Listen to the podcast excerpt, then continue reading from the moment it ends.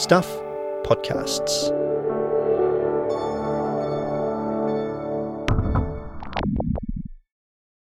Previously on The Commune. As a kid, it was just like, what the fuck? Like, they're all doing it. So it would just be like, buzz, ah, buzz, ah. She told her mum about a friend of hers who was being sexually abused at Centrepoint. But the weird thing is, when we looked into this, the story sputters out. And you sort of look back and go, why didn't I leave at that point? There's all these points where you just look back and go, Um. This episode contains drug use and strong language. Also, more than any other episode, there's some quite graphic description of sexual abuse that could be upsetting.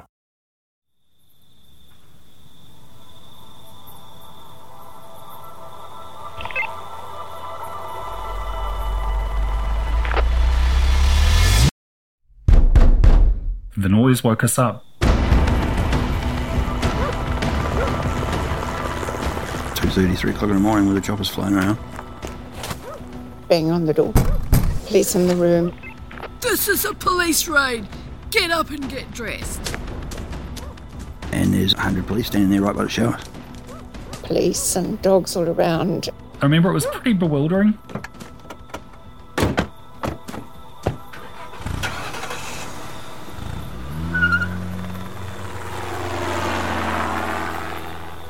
A nice Presbyterian girl like me end up like this.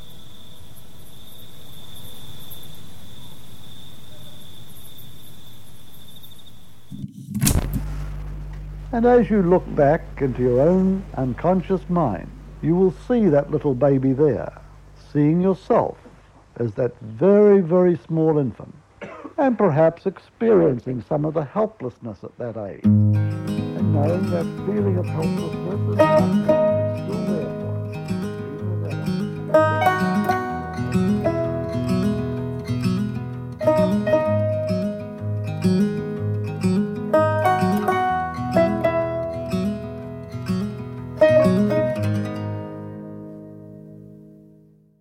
If you lived at Centrepoint in the early nineteen nineties, you experienced a police raid. There were so many of them. As you heard Barry saying, it's really shocking being waken up in the morning with police and dogs all around. How did a nice Presbyterian girl like me end up like this? Good question, Barry. In fact, how did any of the people at Centrepoint end up like this? A group of middle-class, often professional people who'd decided to establish a peaceful, loving-filled utopia. And now they're getting raided by police? I mean, if you've listened to the previous few episodes, of course, there was a sense of inevitability about what was going to happen. But for so long, Centrepoint had seemed so untouchable.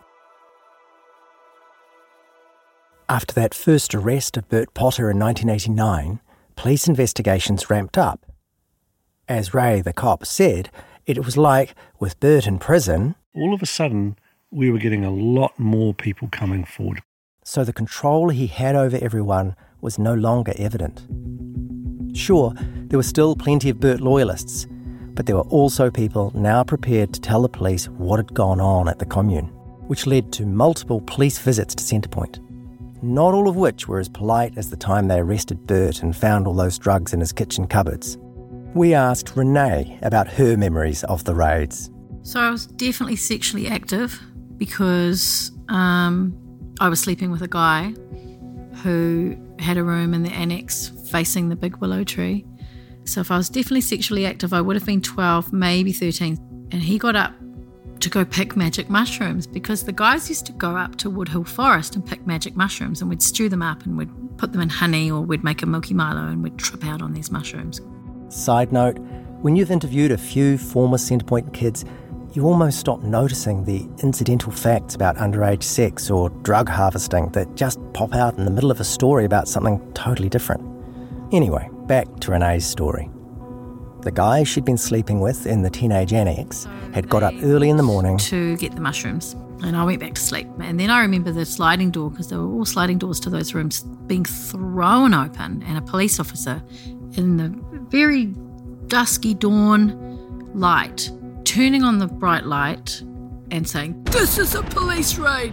Get up and get dressed." And he was a guy. And instantly, I'm, I'm naked and, and defiant as fuck. And so instantly I'm like, fuck off. I'm not getting dressed in front of a guy. Where's your woman police officer? Well, she's not a... not available, or around the other side, or whatever. So I was like, well, I'll wait, or I'll get dressed behind the sheet. And he was like, mm, you're dressed. So I remember, you know, turning my back, the sheet over me, and getting my clothes on, and being hustled up to the K D R, the kitchen dining room, where everybody was. And so, you know, there's not often that you have the whole community in one place. So it was really, really full of people, and everybody was milling around, and there were police doing interviews, and I remember standing in a group of people just at the entrance of the lounge going, what the fuck? Oh, my God, the guys went off mushroom picking this morning. Oh, they're going to get caught as they come back in, and they'll be done for drugs, and oh, my God. But then the boys all came in looking, looking all dishevelled and, you know, fucked off, and we were like, oh, my God, what happened to you? And they were like, well, we didn't even get there. They were waiting at the bottom of the driveway, so all the cops were at the bottom of the driveway at like three thirty, four a.m. when our guys went out in the car. So they'd been sitting down there waiting to come back in, because, of course, it was a raid and they were getting all organised before they all swooped down on the community and woke us up from our slumber. You can imagine the adrenaline, the shock of the whole community being corralled in the K D R, the kitchen dining room, like that. But what was more shocking for the people of Centrepoint was that the biggest raid, May the twenty-second, nineteen ninety-one, when one hundred thirty cops turned up to surround the place, it wasn't just about drugs. It was about sex abuse.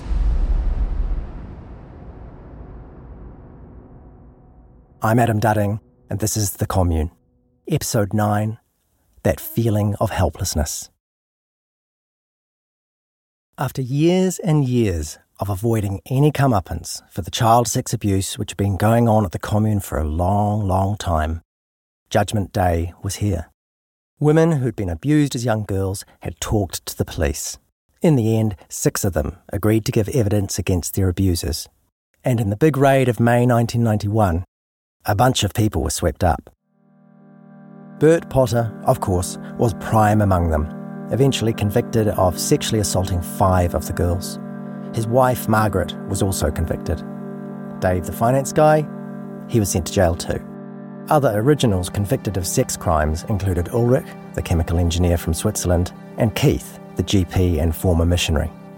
Two other men, a guy called Richard, another called Henry, and another woman, all who'd been there from the early days, they went to jail too. Bert Potter's son, John Potter, him as well, he was eventually jailed for sex crimes against two underage girls. Also, Barry's ex-husband, John, father of her youngest child, he pleaded guilty to historic offences against two young girls.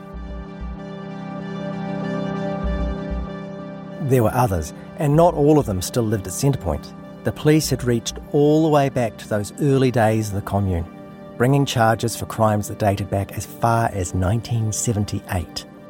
Dean Thomas, that detective who'd first started investigating Centrepoint, he was even called as a witness to tell Potter's trial about those initial inquiries. Remember the ones that came to a screeching halt after Potter and one of Dean's superiors shared a cup of tea and bickies. And that thing we learned about during our reporting, the case of the young girl who learnt that her friend was being abused and told her mum about it, and then the police as well, the case that went nowhere? Yeah, that abused friend was one of the six who eventually gave evidence in the Centrepoint sex abuse trials. To allow yourself to let the clock go for a while so that you take the time to just be there. Hey, it's Kaylee Cuoco for Priceline. Ready to go to your happy place for a happy price? Well, why didn't you say so? Just download the Priceline app right now and save up to sixty percent on hotels. So whether it's Cousin Kevin's Kazoo Concert in Kansas City, go Kevin, or Becky's Bachelorette Bash in Bermuda, you never have to miss a trip ever again. So download the Priceline app today. Your savings are waiting. Go to your happy place for a happy price. Go to your happy price, Priceline. I love this podcast. It's informative, interesting, and suspenseful. A man disappears with no crime scene, no weapon, and no body. How could his longtime friend be arrested and charged with murder? The Trial. Listen for free in Apple and Spotify now. Search for The Trial. So, sexual abuse was the big focus of that major raid in May of nineteen ninety-one. But the police weren't done with looking at the drug crimes either. Sure, Potter was already in jail for drug possession, but Ray the detective had suspected the drugs at Centrepoint were more than just a bunch of people using some chemical assistance to achieve spiritual enlightenment. From what he'd been hearing, it went way further than that. Centrepoint, he'd been told, was running a major drug network. But he needed evidence. And so, unbeknownst to Centrepoint, police had been tailing and monitoring community members. At one point, Ray and a small team snuck into the commune in the early hours of the morning to search for what they'd been told was a drug lab. We obviously had that place under surveillance for quite some time, and so we were able to pick our time when we went in, and it was under the cover of darkness. We were able to do quite a detailed search because we were doing scientific testing of surfaces and getting samples, and we had a scientist with us who knew exactly what they should be looking for. And as Centrepoint slept, bingo. And I remember that we found some drugs and the, the makings of a, a rudimentary laboratory. There were precursor chemicals and there was a precursor to M D M A. M D M A, also known as ecstasy. And there was also strong indications that they were either importing bulk liquid L S D or they were manufacturing it there as well. They were manufacturing the paper because they had a paper making factory, so they were making sheets of L S D. I think there were one hundred to a sheet. They were printed with a certain design, and then they would impregnate that with the liquid, dry it, and then sell it. Who was running all this? Well, remember, handily enough, Centrepoint had a chemical engineer as a member, Ulrich, the Swiss guy who originally came to New Zealand to work at a commercial paper mill. And the finance side of the business, that was left to someone else. So they compartmentalised their operation. They had people who were packaging it and sending it away, and then you had someone looking after the money, because the money was what they wanted. But tracking down the money men of Centrepoint's drug operation was tricky. It's not like they opened up a bank account called C P Drug Loot. Eventually, Ray got a tip with the fake name that had been used to open a series of bank accounts.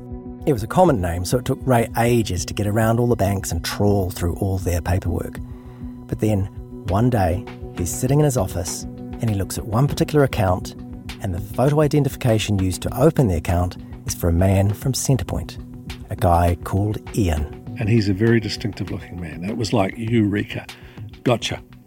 Ray hunts down more fake accounts opened by this guy Ian. There were several hundred thousands of dollars going through those accounts. And money would be deposited, smaller amounts. It was the early days of the A T M machines, and it would be withdrawn almost the next day. So they had a team of people going around emptying the A T M machines, getting the cash. What Ray had found confirmed his suspicions. Potter and his cronies weren't just giving drugs to fellow Centrepoint members. They had a wide and sophisticated distribution network set up. If you wanted to buy drugs from them, you were given a phone number, and you put a phone order in. They would then supply you with a bank account number, never met face to face, and once that money lobbed into the account, they would then get an address from you, or they had already had the address, and they would just courier or mail the drugs to you. So there was never any direct handover between supplier and user. You know, smart. But now, Ray and his team were onto them. He invited Ian, that's the guy with the fake bank accounts, to come in for an interview. Ian brought his lawyer, a guy called Kevin Ryan. Ray put some allegations to Ian, without letting on that he had a copy of the licence which had been used as I D to open the fake accounts. You know, just deny, deny, deny, deny, deny. And then I said to him, well, what have you got to say about this? And I put the licence on the table with his photograph on it. Well, he just went white. And Ryan looked at me and he said, I think we should pause the interview, Ray. Can I have a word with you outside? He walked out into the corridor, closed the door, and he said, well, that's him fucked. Eventually, Ian and Ulrich and Potter were given jail terms for running the drug network. But plenty of people at Centrepoint reckon that what got to court was just the tip of the iceberg. There are still rumours about secret bank accounts in Thailand and Switzerland, Well, there were so many secrets. This is Barry again. It makes sense. Certain people did go to Thailand. Certain people did go travelling to Switzerland and Europe. And that wasn't all that happened that was a bit sus. One of the teenagers found a checkbook hidden in the library behind some books with the name of the um, L S D-making man. She means Ulrich, but she doesn't want to say his name out loud. And also the lady running the laundry found about five thousand dollars in the pocket of the same guy and just said nothing but took it up and put it on his bed or under his pillow or something. So after the raid, some of Centrepoint's secrets about the drug network are finally out in the open. And it's the same with the sex crimes.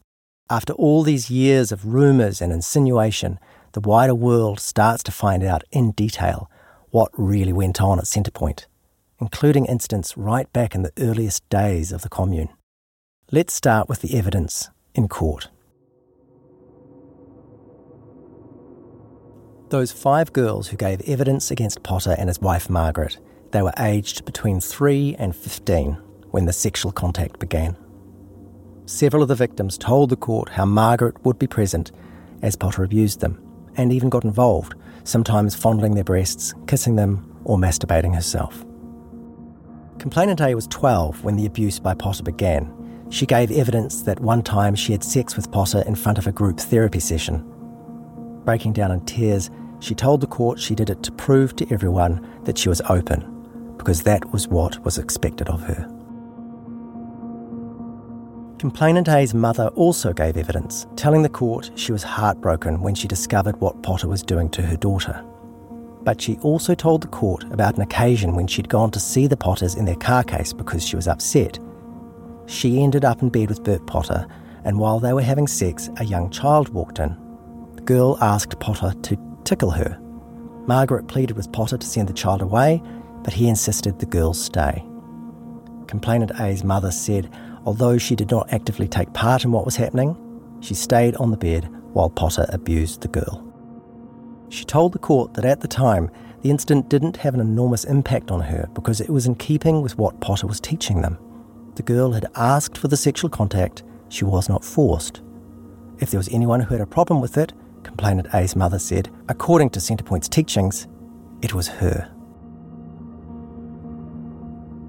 The girl in that particular incident on the bed was Complainant B.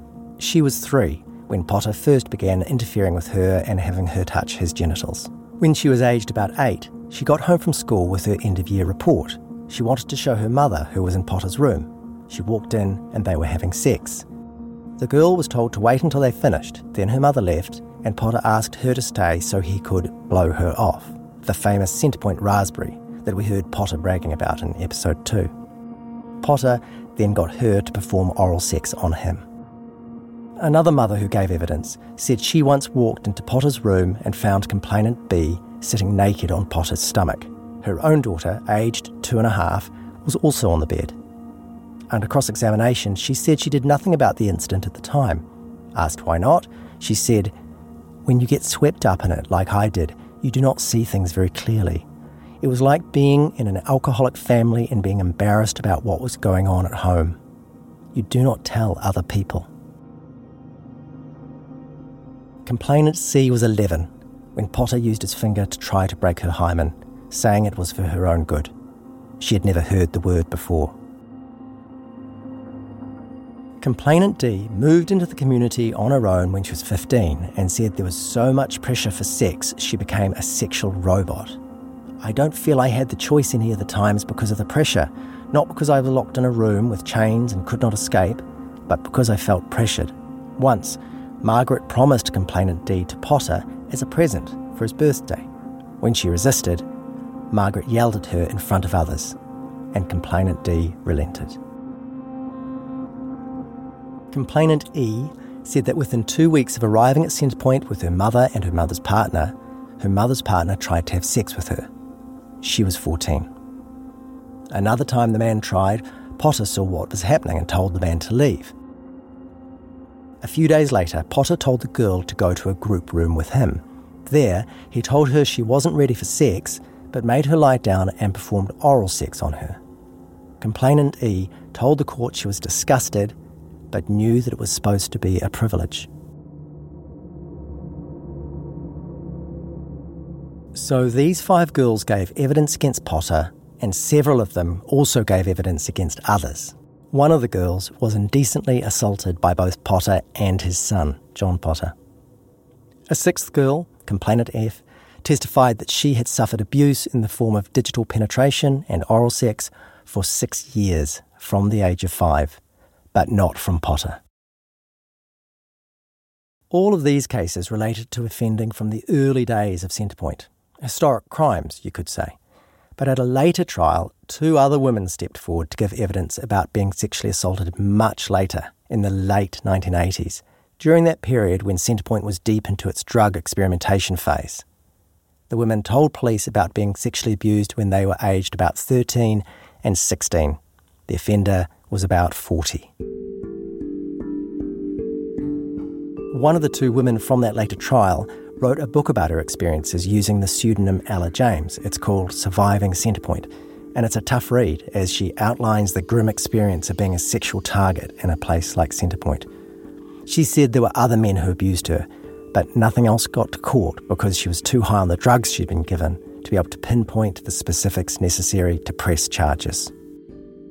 The accounts of sexual abuse are awful enough, but Ella also paints a wider picture of neglect that's sometimes even more shocking. In her adulthood, Ella suffers from bad teeth, and she realises that back at Centrepoint, she was never taken to a dentist. She was, however, taken to the sexual health clinic plenty of times. God forbid that the men abusing her be put in danger of catching something. Like in Ella's case, a lot of what happened at Centrepoint didn't go to court. Sometimes women couldn't face the prospect of giving evidence. It's a bruising, brutal experience. But we've seen plenty of documents and accounts about abuse and pressure to have sex. There's a statement we've seen from one woman about what she saw and what she was taught at Centrepoint. She talks about one girl, aged about thirteen, who had three different sexually transmitted diseases at the same time and could hardly walk with the pain. In the statement, the woman also says Potter encouraged incest and that she knew of a parent having sex with their own child. She says Potter would say that parents should initiate sexual practices with their children from birth by tickling their genitals and, quote, blowing them off. From birth. Hard to believe, perhaps, but here's something we heard during our interview with Angie. Sometimes you would walk past the baby changing room and you'd hear the blowing off sound and you'd think, what the fuck? But there was a lot of things like that where you'd think, what the fuck? And you never questioned them because there were so many what the fucks, you know?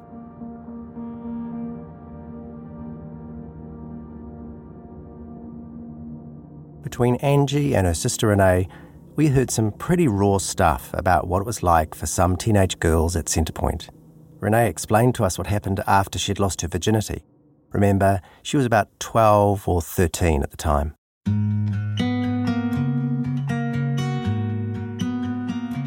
I was in a really cuspy kind of age where I was still a young girl. So the advances that I got from men, I would just turn down because it was like sleeping with my father. So uh, going off with adults wasn't a thing that I aspired to do at all. And the ones that asked me were the younger ones. We had some guys in their sort of twenties who came and forged relationships with our teenage girls, and some of them were a bit creepy as well. Um, and I did go off with one of them, and yeah, it was it was weird. It was just weird. It just felt like I was a child and he was an adult, and I couldn't. Yeah, there was no release or anything. It just was a bit creepy. Hmm. Angie was six years older than Renee. She was fifteen when she arrived. And she says she tried flipping Centrepoint's sex culture to her own advantage as a coping mechanism. I survived there by becoming the best concubine, like becoming the most desired, the most, you know, like just like a goddess, you know. But there were still moments when it just wasn't right. There was one particular time she felt out of her depth. When I had gone off with someone, and it was always by choice, it was always by choice for me. I was sixteen, I could do what I wanted. I was, you know, I was already in control of my sexual life when I was a little bit younger than that. Sometimes men at Centrepoint, when they came, they'd have a practice of yelling really loudly, like bellowing, almost like a moose. And so you'd be lying there and they'd come, and if they're on top of you, and yell so loudly that I would go deaf in one of my ears. And I would go into, of course, just go into shock because it was just so so loud. Like, and then years later, someone said to me, "Oh, that's because they're letting everyone in the community know that they're orgasming." And I was just like, "Oh my god! Like what? At the expense of someone's eardrummer who they're yelling, and they just had an intimate experience with." I couldn't compute the whole thing. It just seemed too weird. Angie also told us about sexual experiences with Potter. She certainly did not find him attractive. Sometimes he would come past and pat you on the bottom or whatever, and I just thought he was, I just felt disgusting, like, fuck off, why would I want to go anywhere near you? I'm not attracted to you. But then, a Centrepoint counsellor told her she needed to do some work to overcome her sexual blocks, and the way to do it was to arrange therapy with Potter, for him to blow her off. It's like, oh, okay, well, if someone's suggesting this is good for my sexual blocks, and you know, I'd known things that happened to me in the past, so it seemed like therapy. So she was told to basically make a booking to go up to Potter's Gills Road home. Thing was, there was something else that you could make bookings for up at the Gills Road home, something a lot more wholesome, I guess. There was a new set of twins born in the community. They were premature, and the science says that it's really good for prem babies to spend time lying skin to skin on their parents' chest, or on anyone's chest, really. So there was a booking system set up just for that. And you would book in, in a book, to go and hold the babies. They wanted them on skin contact all the time. So like me and my sister would go up and we'd have the little twins on our chest, and it was just such a beautiful time. So Angie kind of kills two birds with one stone. She times the two bookings at the Gills Road house for the same day. She goes up with her sister so they can each hold a twin against their bare skin. Then, straight afterwards, it's time for that blowing off session with Potter. So she went into the next room, like just behind the lounge, and be blown off quite noisily with whoever was holding the babies in the next room. Um, and then he would blow you off for the therapy, and you'd be screaming, crying, whatever else. And then when you're just complete, like completely exhausted and having had this whole emotional process, then he would fuck you. And it was just like weird because it was therapy, but then he was taking his pleasure. And I think because I'd had this whole process, I just let him do his bit, but it always felt gross because it wasn't about, I just wasn't about sex. I didn't want to have sex with him. Yeah. In retrospect, how much of what happened to you sexually at Centrepoint do you now consider to have been abusive? Probably what happened with Bert in that therapy room. Yeah, when I think about that. Yeah, I hadn't really thought about that. Hmm. But probably that. When the revelations about the sex abuse came out in those early nineteen ninety trials, of course it was shocking. How could it not be? But also, it kind of wasn't. Adam, I was not surprised. This is when Hoadley, the former Takapuna mayor... I was not shocked, I was relieved. I think we just thought, well, there you are, we told you so. Derek Firth, the lawyer neighbour who had led the opposition to Centrepoint's expansion. No one believed us, and, you know, people wrongly rejected our evidence. For people who had been more intimately connected to Centrepoint, what came out was more confronting. The drugs, the sex. They had to figure out where they stood. Here's retired journalist and one-time Centrepoint resident visitor, Peter Calder. Over the years, whenever I've spoken to people about Centrepoint and said anything positive, people have sometimes accused me of condoning what went on there. I don't really have much of a problem with the drug taking, but I unconditionally and unreservedly revile the sexual abuse that went on and the sexual contact, even when it wasn't technically illegal, that went on with young, with very young women or older girls because of the deep power imbalance that was involved in those relationships. I think they were profoundly unfair and abusive. I have to admit that I didn't really see it that way at the time because I saw what was occurring as occurring in a specific context. But I do now and have for a long time. Stay with us. We have to accept that those principles are not captured very carefully. It's like giving somebody the basic principles of the internal combustion engine. A remarkable and disturbing tale, well-structured and told, it was both riveting and informative. Black Hands, the story of the most divisive murder case in New Zealand's history. Listen for free in Apple and Spotify now. Search for Black Hands.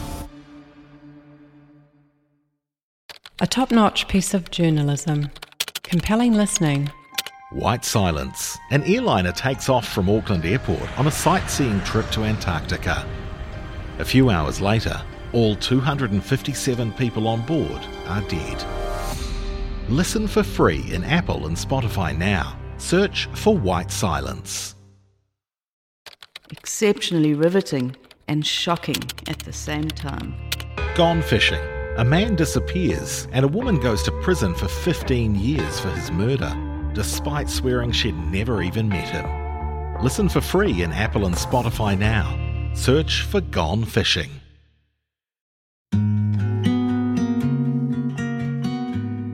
When the sex abuse arrests hit Centrepoint, that storm that threatens to blow the place apart, Barry is still hanging in there, still living at Centrepoint, despite all her reservations, despite now having empirical evidence, not only from that Larry Constantine book, but from the police, that the gut feeling she'd first had when she saw that girl on the lawn incident all those years ago was spot on.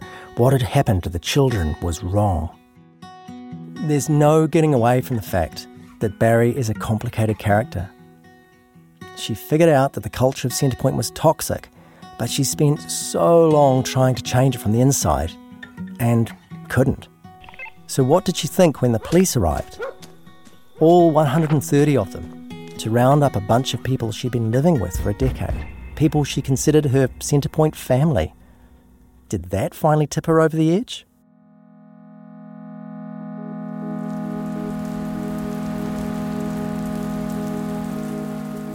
The beginning of the end of Barry's Centrepoint days, well, at least her time living there, is one rainy night not long after the big raid. She's helping with a seven-day therapy workshop. Yes, remarkably, people are still going to Centrepoint for therapy. Anyway, it's Barry's job to help settle these guests for the night. She's just shown the last group into the therapy room. And I tripped coming down the steps in the rain, and I sprained my ankle really badly. The pain was horrendous, and it was just, I just kind of gave up. My foot was just, I'd heard it crack. The therapy centre was all soundproofed. Nobody could hear a thing. The community was over the bridge, far away. It was pouring with rain. I just howled. Nobody could hear me. And it was just like, this is it. I've got to get out of here. I don't know how I'm going to do it. I've got to get out of here. Eventually, someone finds her and she gets help. But she's made her mind up. And she begins to figure out how she can escape, because that's what it feels like to her. In the meantime, she's outspoken. There's one community meeting. And I was sitting down on a cushion. And she's saying that things need to change. There has to be a total agreement that this absolutely has to stop. And if anybody, if there's any incident of sexual abuse of minors, that person has to be required to leave the community. And suddenly? There were five big guys up on their feet, and all of them had a history of violence. And Bert always had a group of, I call them the henchmen. So these guys are intimidating Barry, and she realises it's no longer safe for me. I've got the knowledge I can't live with this anymore. I really have got to leave. She makes her escape plans with a man she's formed a relationship with. He was very practical and stashed things like washing powder away. I think we just helped each other get out. We did stay together for a while, but I think more we just helped each other get out through that difficulty. Because frankly, it's difficult leaving a cult, a place she'd been in since nineteen seventy-eight. Well, first of all, leaving was, it was just surviving. You know, the world had changed so much. I can remember just walking up and down past a money machine in Browns Bay and sort of people are getting money out of this. How How is that happening? As bewildering as it was, though, Barry was free at last. So people do the most, so people do the most amazing things.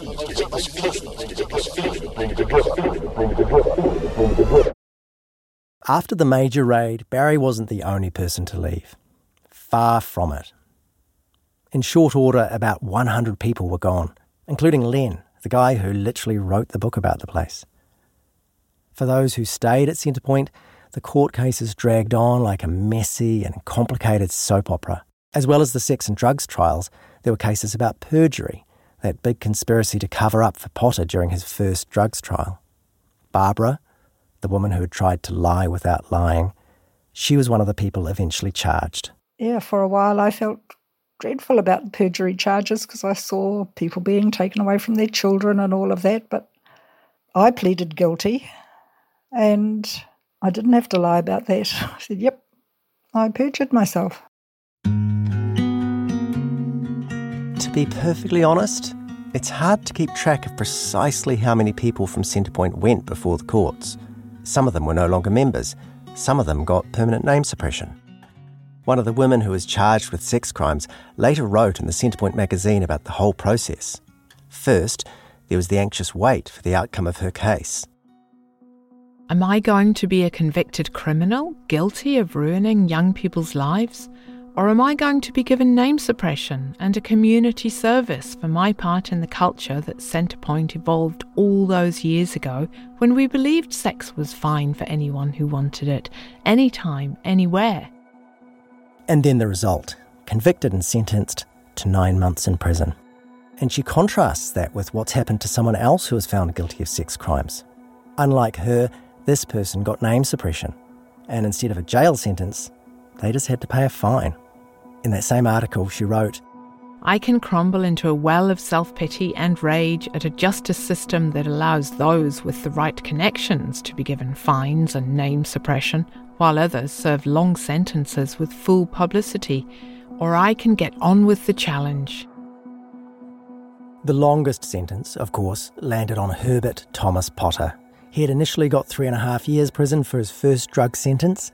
Then he got seven and a half years for the sex offences against the five girls, then another twenty-six months for the drug conspiracy with Ulrich and Ian, and then four months for perjury.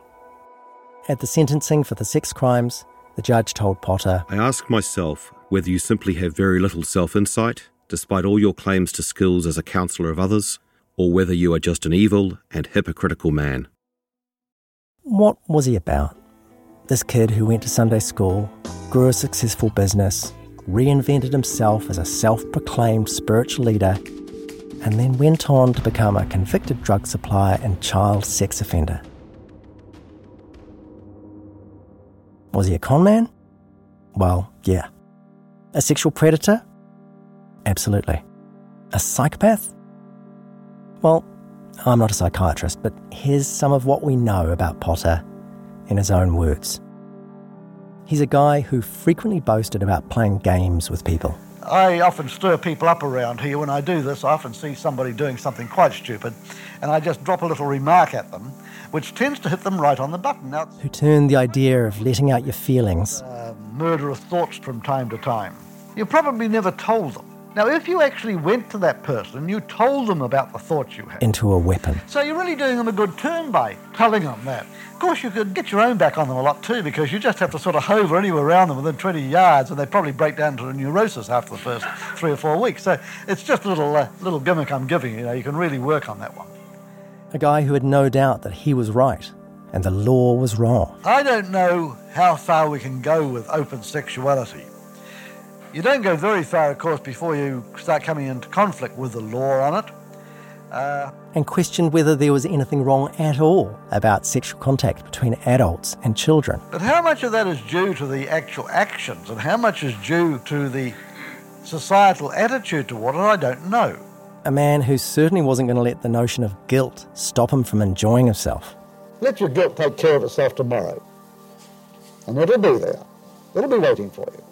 But at least give yourself something to be guilty about. Besides, guilt always faded away if you did something often enough. It's much easier to do something really naughty and then feel guilty about it. At least you know what you're being guilty about. You know how to do it again another time. You feel less guilty the second time. After a few times, you know, it becomes old hat and it's no big deal at all.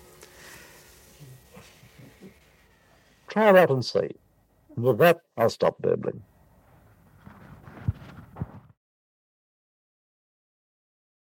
By nineteen ninety-four, with Potter and quite a few of his cronies locked up, Centrepoint has taken a hurricane-sized hit.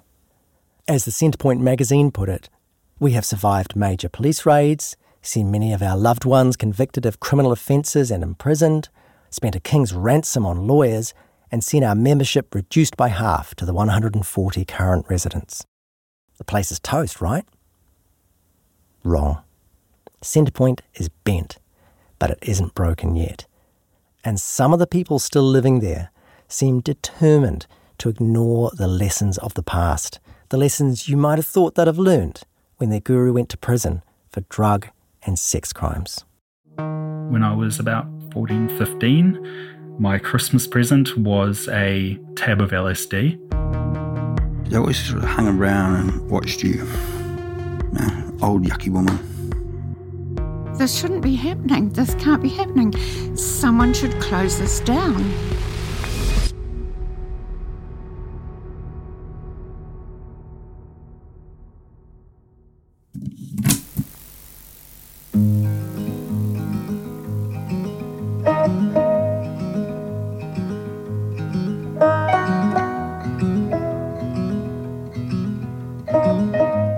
That was episode nine of The Commune. A Stuff production. It was researched, written and produced by Eugene Bingham and me, Adam Dudding. Mixing by Andrew McDowell at DigiCake. Music by Audio Network. For more information about the show, head to stuff.co.nz slash The Commune.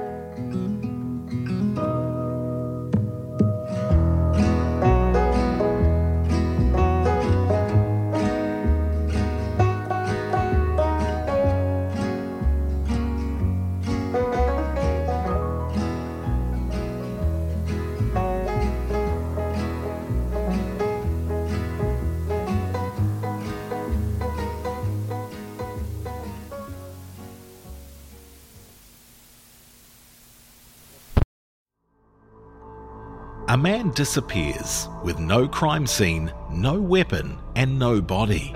How could his longtime friend be arrested and charged with murder? The Trial. Listen for free in Apple and Spotify now. Search for The Trial. An airliner takes off from Auckland Airport on a sightseeing trip to Antarctica.